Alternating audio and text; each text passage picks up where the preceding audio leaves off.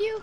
Hi, uh, yes, we're volunteers from Your Vote Matters. Um, it's a local nonprofit, nonpartisan group, and we're just checking in with people to see if they intend to vote in next week's election. Uh, yeah, I'm I'm planning to vote. Great. Okay, I've got a couple questions for you if you have some time. Um, have you thought about what time you might head to the polls? Uh, not yet. Um, before work, I guess. Okay, and do you know how you'll get there? Uh, I'll probably drive. Uh, parking's bad near the polling station, though. And I'll have to drop my daughter off at school first. Actually, maybe I'll I'll just go during my lunch hour instead. Okay, uh, sounds good. Uh, just a couple more questions. Um, is there anything that might prevent you from voting? You mentioned parking, but what about. Maybe you've been visited by Get Out the Vote groups ahead of a big election.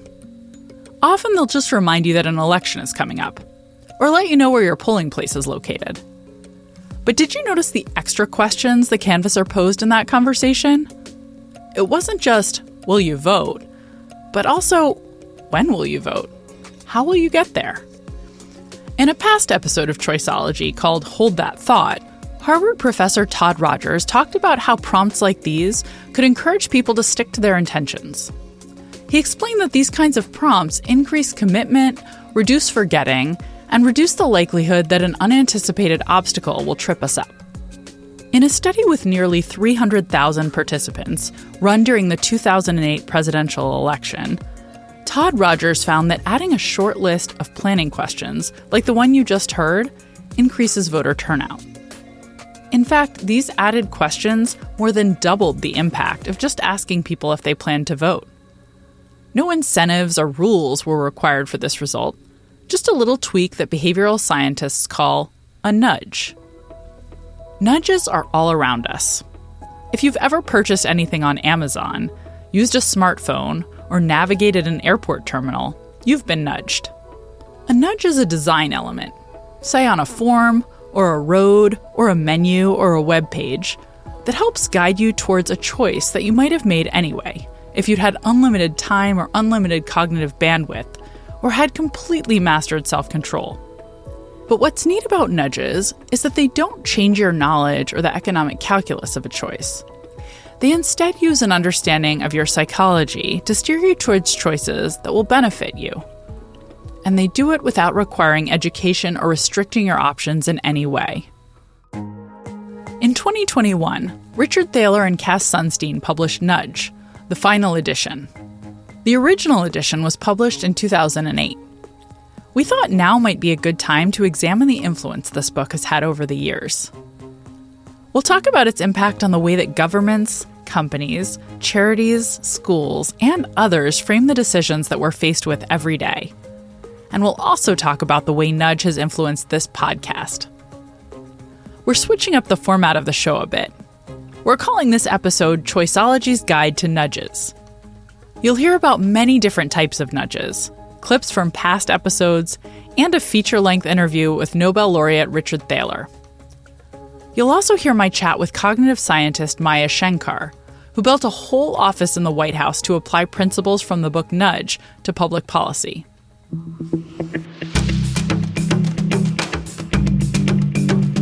I'm Dr. Katie Milkman, and this is Choiceology, an original podcast from Charles Schwab. It's a show about the psychology and economics behind our decisions. We bring you the latest and greatest insights from the world of behavioral science in each episode, and we share interviews with the researchers making cutting edge discoveries in the field. And we do it all to help you make better judgments and avoid costly mistakes.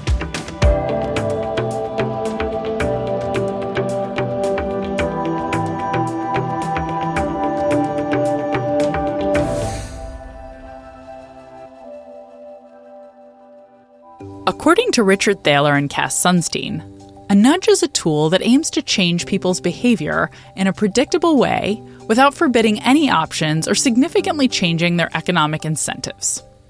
To count as a mere nudge, an intervention must be easy and cheap to avoid.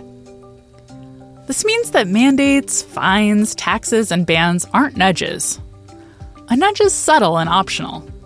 But when applied to a large population or over a long period, it can be really consequential. The person who designs a nudge is called a choice architect. And that's because just as someone who designs a building shapes the way you move through it and use a physical space, a choice architect shapes the way you experience choices online, in a store, or on a government form. And ideally, they shape those choices for the better. Let's look at a couple of examples. If you go back to the Choiceology episode, The Simple Choice, you'll hear about how setting the optimal choice as the default option is a great example of a nudge.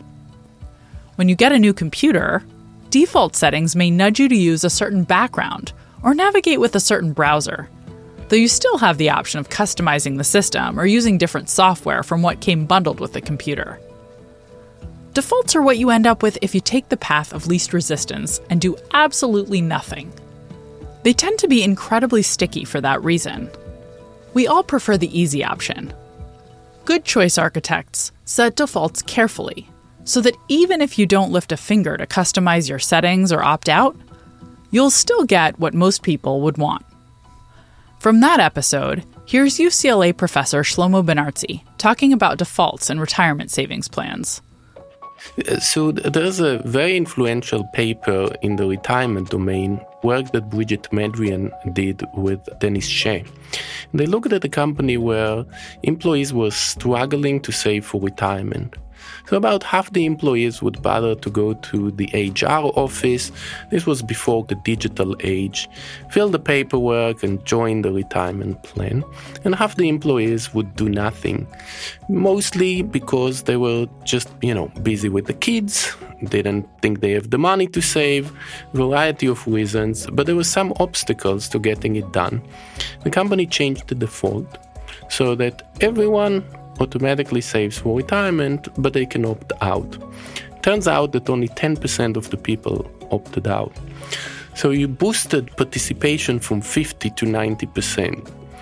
And there's some surveys done asking actually people who've been both automatically enrolled and people who actually opted out about their satisfaction with the plan.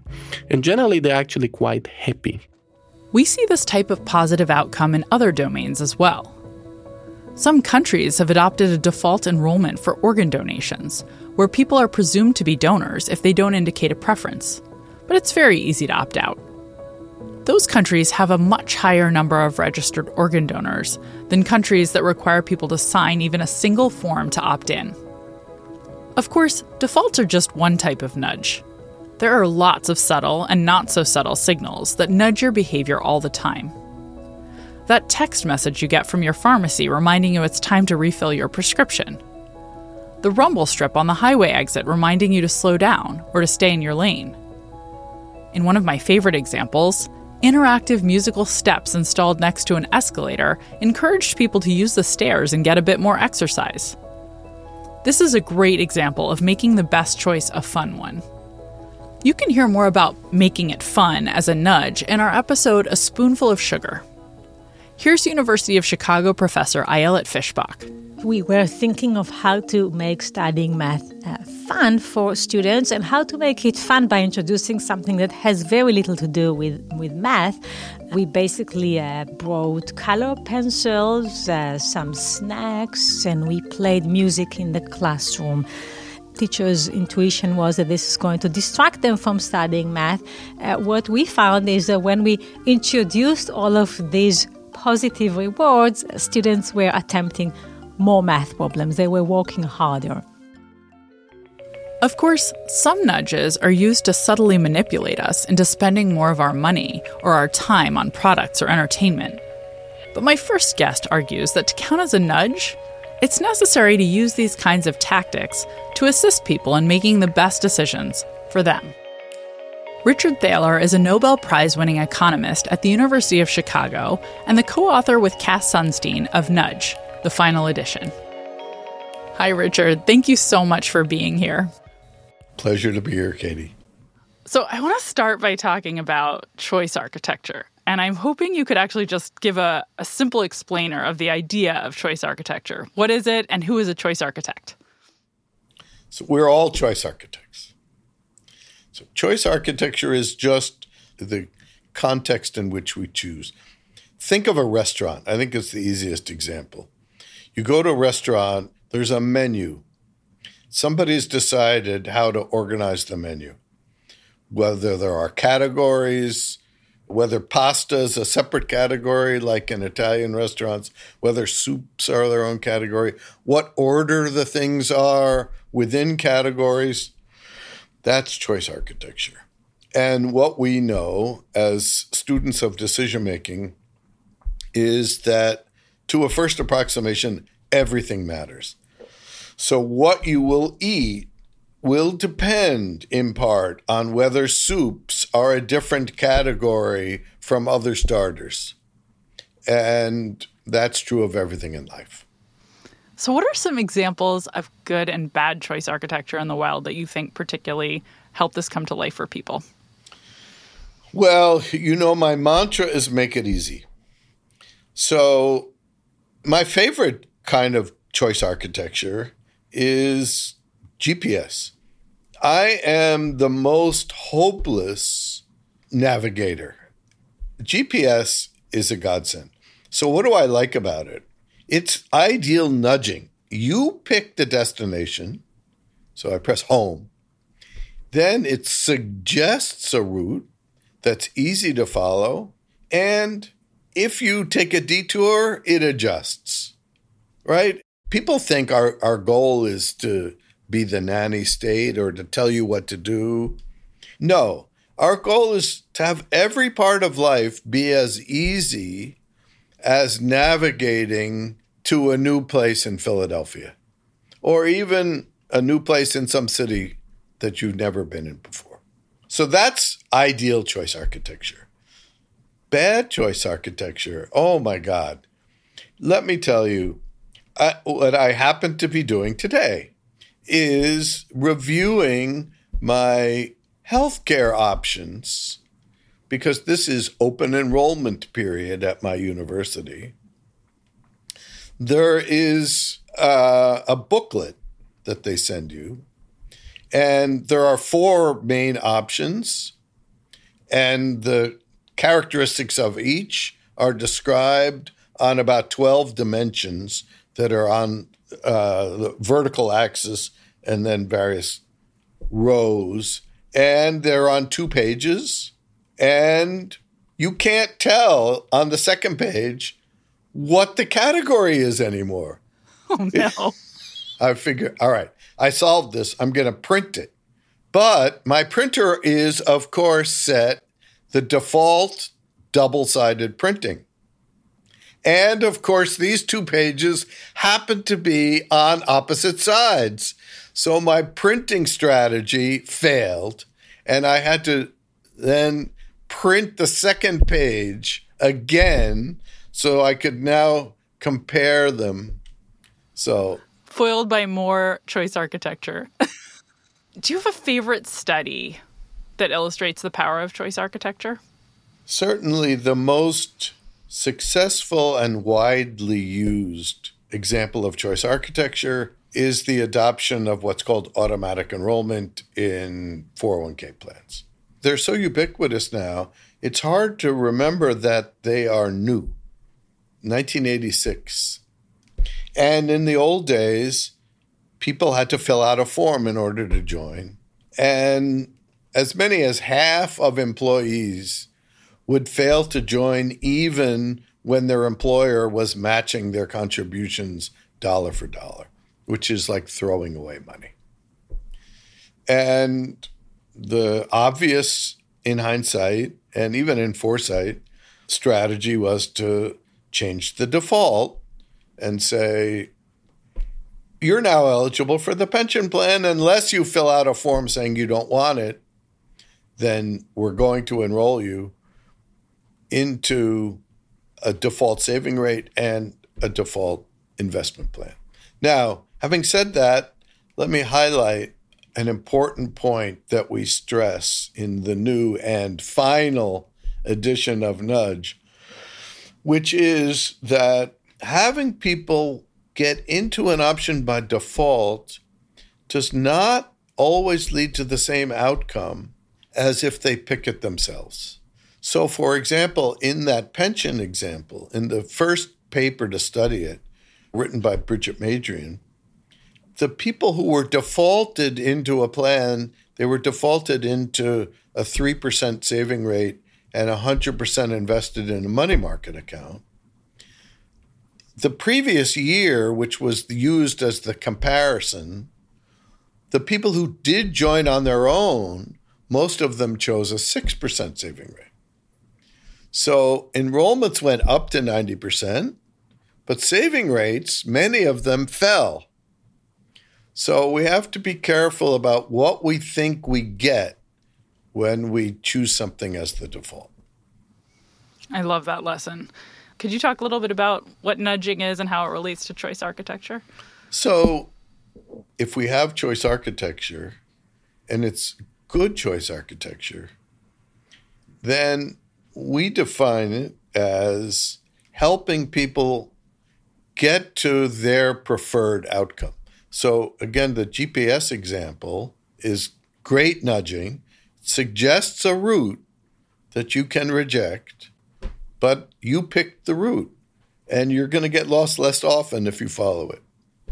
The most famous example of a nudge probably is that they etched the image of houseflies in the urinals in the Amsterdam airport and reported, no one has been able to replicate this, but they reported that spillage was reduced by 80%. So the lesson here is if you give a man a target, he will aim. A nudge is anything that attracts our attention and changes our behavior without changing monetary incentives or restricting choices. And do you have favorite examples of nudges besides the uh besides the urinal? Besides the urinal that have been what? big. I what think, else? You know, the behavioral insights team and the uh, UK government and some of the work they've done. So David Cameron, when he was elected prime minister, created the first behavioral insight team, almost immediately dubbed the Nudge Unit. And one of the things they were asked to do, and I was part of this, is they were asked to help somebody whose job it was to collect from people who owed money on their taxes. And we said, okay, what do you do now? Uh, we send them a letter. And what if they don't pay? Well, we send them a meaner letter. And so we said, okay, can we see the letter? So most of the letter is pretty straightforward. This is how much you owe. Here's where to send it. But we thought, well, it might be possible to write a more effective letter. And so they ran experiments. And the big overriding lesson of all the behavioral insight teams is you learn by testing because you don't always know the answer. So we had some ideas, but the winning message was something like 90% of the people in Manchester pay their taxes on time. You are in the minority of those who don't. And the money goes for things like X, Y, and Z.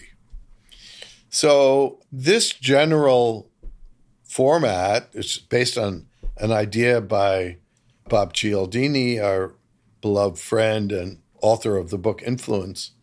The basic idea is if you tell people most people are doing something, most of the time people want to do what other people do. You know, if you're the only one littering, you feel bad about it. If you're the only one who's not cleaning up after your dog, then you want to switch. And so that brought in millions of pounds earlier than it would have, and it's free. Writing a good letter doesn't cost any more than a bad letter.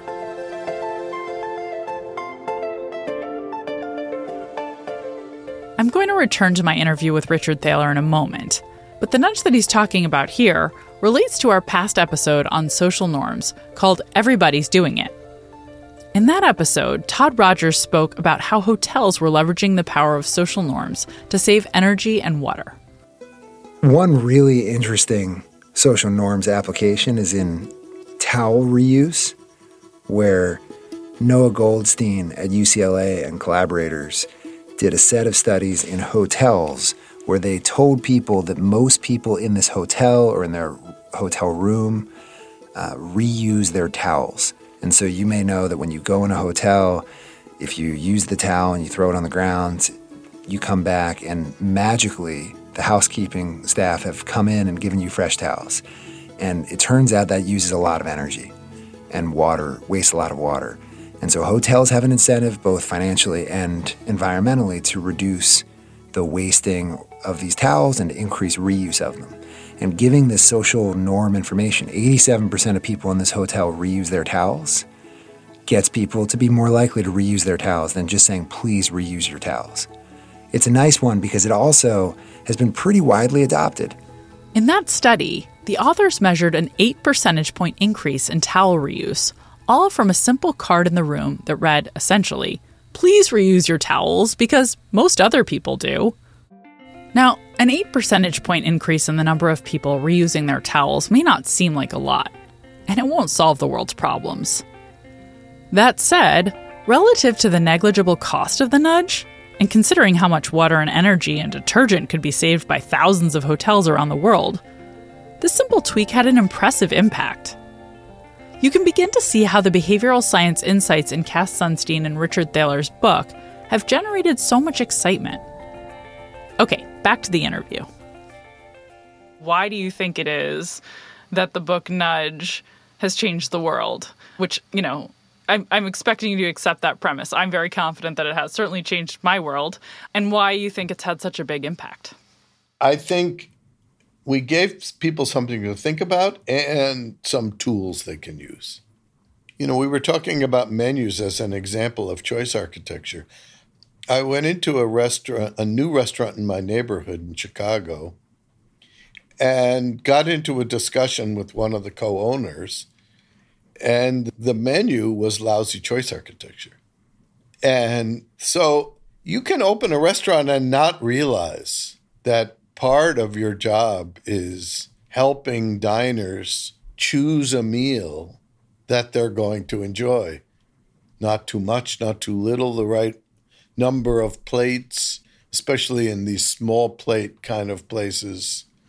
You know, it's like the old joke of somebody who learned that they were speaking prose and hadn't realized it. So we're all doing choice architecture, but if you become conscious of it, then all of a sudden everything turns into choice architecture. I like that. So it's like once you read the book, it takes over the way you think and you can't help it and that's part of the reason that you see the world differently. That's our goal is to get people get in inside their head.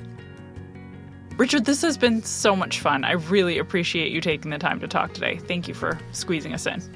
Always fun katie and you know i wouldn't have done it if i didn't think it was going to be fun Richard Thaler is a Nobel Prize winning economist and the Charles R. Walgreen Distinguished Service Professor of Behavioral Science and Economics at the University of Chicago's Booth School of Business. He's the author of several books, including Nudge, the final edition, and Misbehaving The Making of Behavioral Economics. You can find links in the show notes and at schwab.com slash podcast.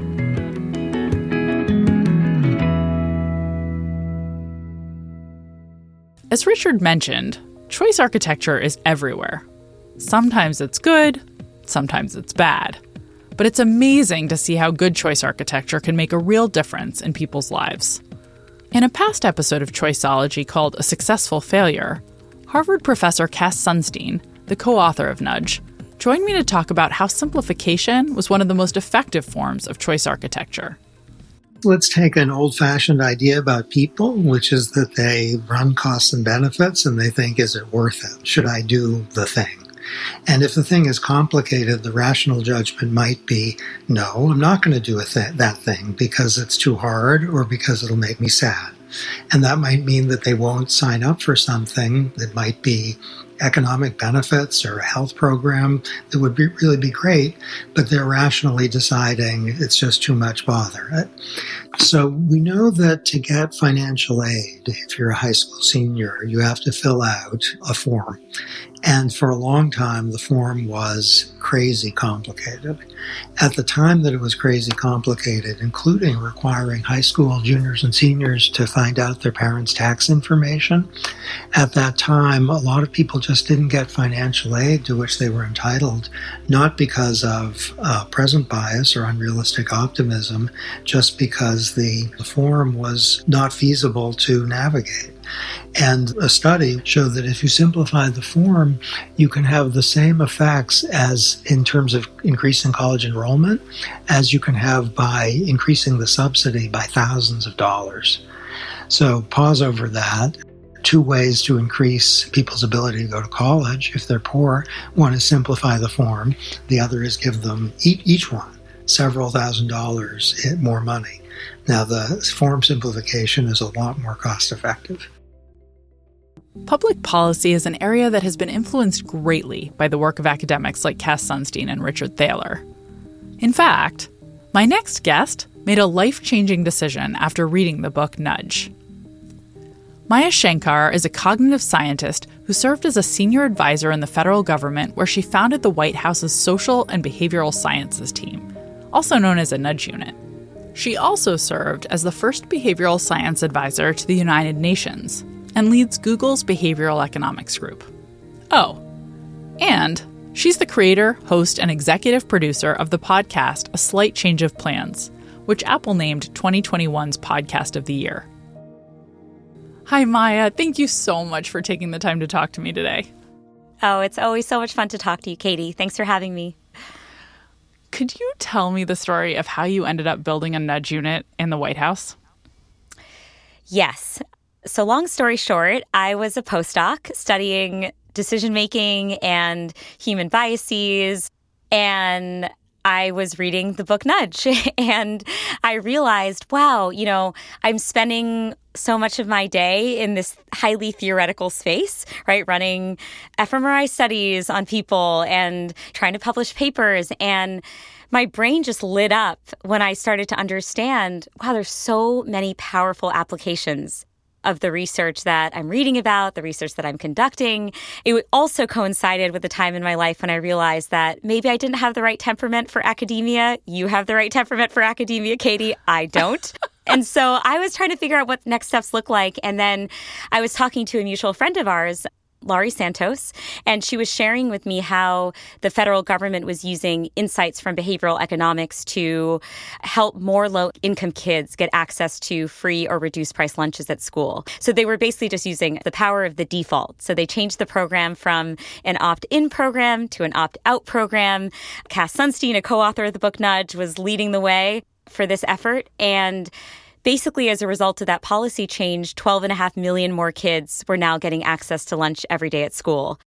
It was such an elegant and also emotionally stirring example of how removing what we might perceive as a small friction could have these totally outsized, wonderful impacts on society to make you know the educational experience more equitable.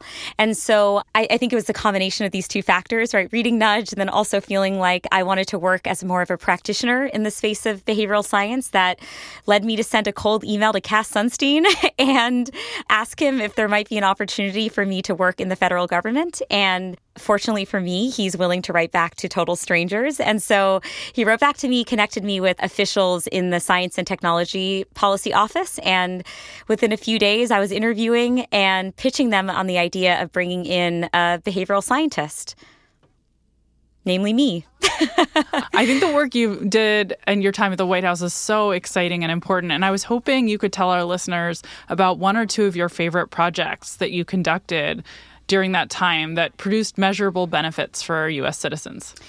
Yeah, it was such a it was such a fascinating experience. Two of my favorite studies, one, one was with the Department of Veterans Affairs. Basically, the challenge we were facing was that we were offering these educational and employment benefits to veterans to help facilitate their transition from military life to civilian life. And that can be a very fraught transition, right?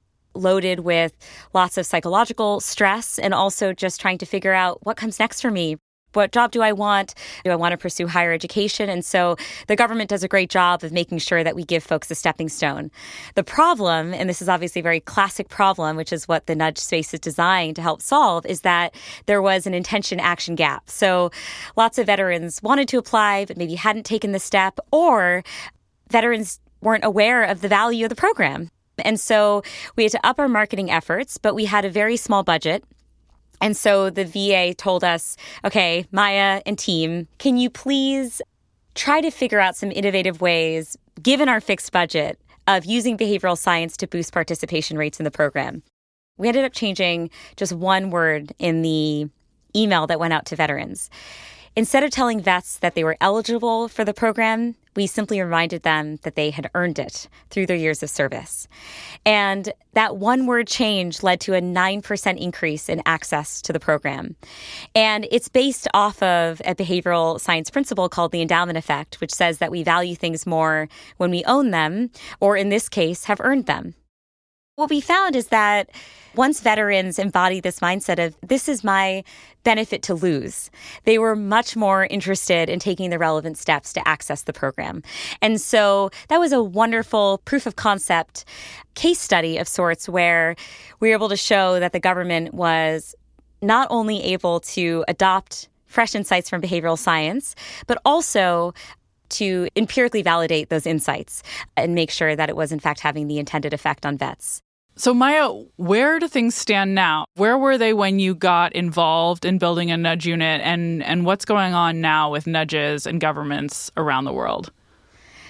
Well, it's so energizing and so exciting to see how many of these nudge units are sprouting up in city, state, local governments all over the world. At the time when I first joined the White House, there was no precedent for this kind of team within the government. And I was brought in with no mandate and no budget to build a team. So I really had to try and inspire my government agency colleagues and the leadership in the White House to buy into this concept.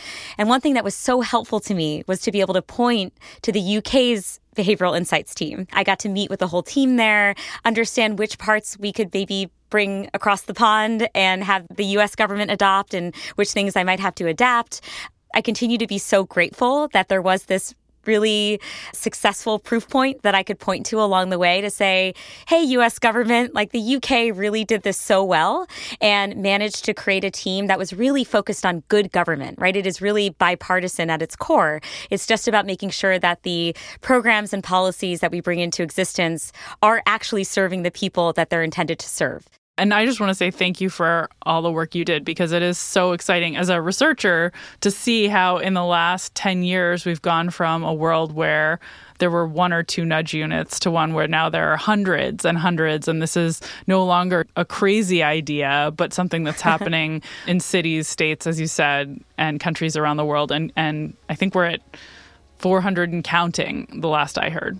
I mean, I think the wonderful thing about nudges is that they just make so much damn sense. right? They're they're low cost. They can be easy to implement. I could not agree more. Thank you so much for taking the time to talk with me today, Maya. This was great. Thanks so much for having me, Katie. Maya Shankar is a cognitive scientist who served as a senior advisor in the federal government, where she founded the White House Social and Behavioral Sciences team. She's the creator, host, and executive producer of the award winning podcast A Slight Change of Plans, which I highly recommend. I have links in the show notes and at schwab.com slash podcast.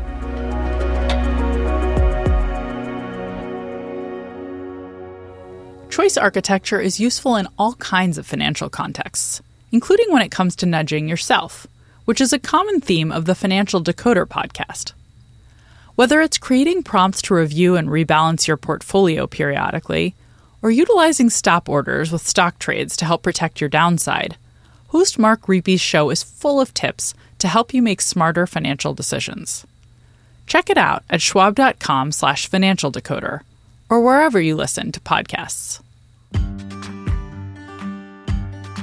I hope this episode has shown you how good choice architecture and nudges can be effective and even fun in helping people make better choices without being overly strict or paternalistic. Nudges have been used successfully to boost enrollment in programs designed to reduce poverty, to increase college attendance, and to increase the adoption of life saving medicines and vaccines. I'll admit that I'm a bit nudge crazy. Most of my own research looks at using nudges to improve people's lives, and we've found that many small changes can make a big difference. Like asking someone to plan when and where they'll get a flu vaccine. Richard Thaler and Cass Sunstein emphasized the cost effectiveness of nudges, and I just want to double click there because it's really mind boggling. You have to spend roughly 50 times as much on tax incentives to promote savings if you want to generate the same benefits as simply asking people to consider do you want to save? and then requiring an active choice between yes and no. It's no wonder that nudge units are springing up all over the globe, not only in governments, but also in companies. And consultancies have blossomed that specialize in designing nudges to help combat whatever obstacles might be preventing your customers, employees, or constituents from making good decisions. I've learned a few important lessons about nudging, though. First, nudging is no silver bullet. To solve major problems like climate change, to end wars, to address famine, we can't rely on a simple nudge. We often need incentives, bans, and mandates to get things done. But nudges can be icing on the cake to get us a bit further than we'd get otherwise with a fixed budget. And in some cases, nudges can even make a big dent, particularly when we can change defaults. Second, nudges can be used for evil. Richard Thaler calls such nudges sludge. Look out for a future episode of Choiceology where we'll take a deeper dive into that topic. Third, nudges aren't just for governments and corporations. You can use them at home to help your kids get to bed on time and improve their grades, and even to improve your romantic relationship. And you can use them on yourself to boost your productivity, health, happiness, and financial wellness. Set timely reminders for yourself. Make it fun to achieve your goals. Be sure to stock the pantry only with the kinds of snacks you'd like to eat by default. You may be amazed by the results. Finally, nudges work best when they're tailored to tackle whatever obstacle stands in your way. If someone really wants to take their medication and keeps forgetting, a daily reminder is likely to work wonders. Whereas telling them that all of their neighbors take their medications regularly probably won't do much good. But if the reason your dad won't turn down his thermostat in the winter is that it seems weird to worry so much about climate change, then telling him he's guzzling more energy than all his neighbors might be exactly what it takes to nudge him towards a greener way of life. The best choice architects stop to take stock of what stands in the way of a positive decision before designing a nudge that's tailor made to help.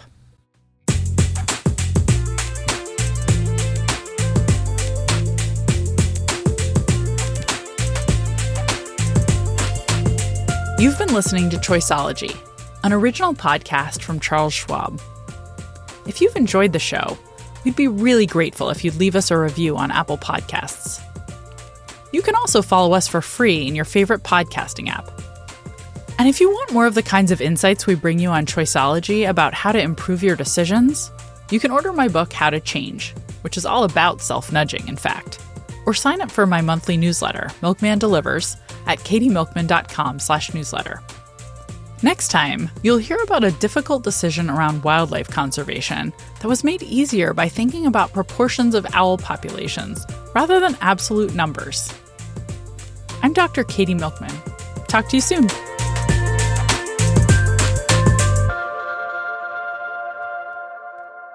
For important disclosures, see the show notes or visit schwab.com slash podcast.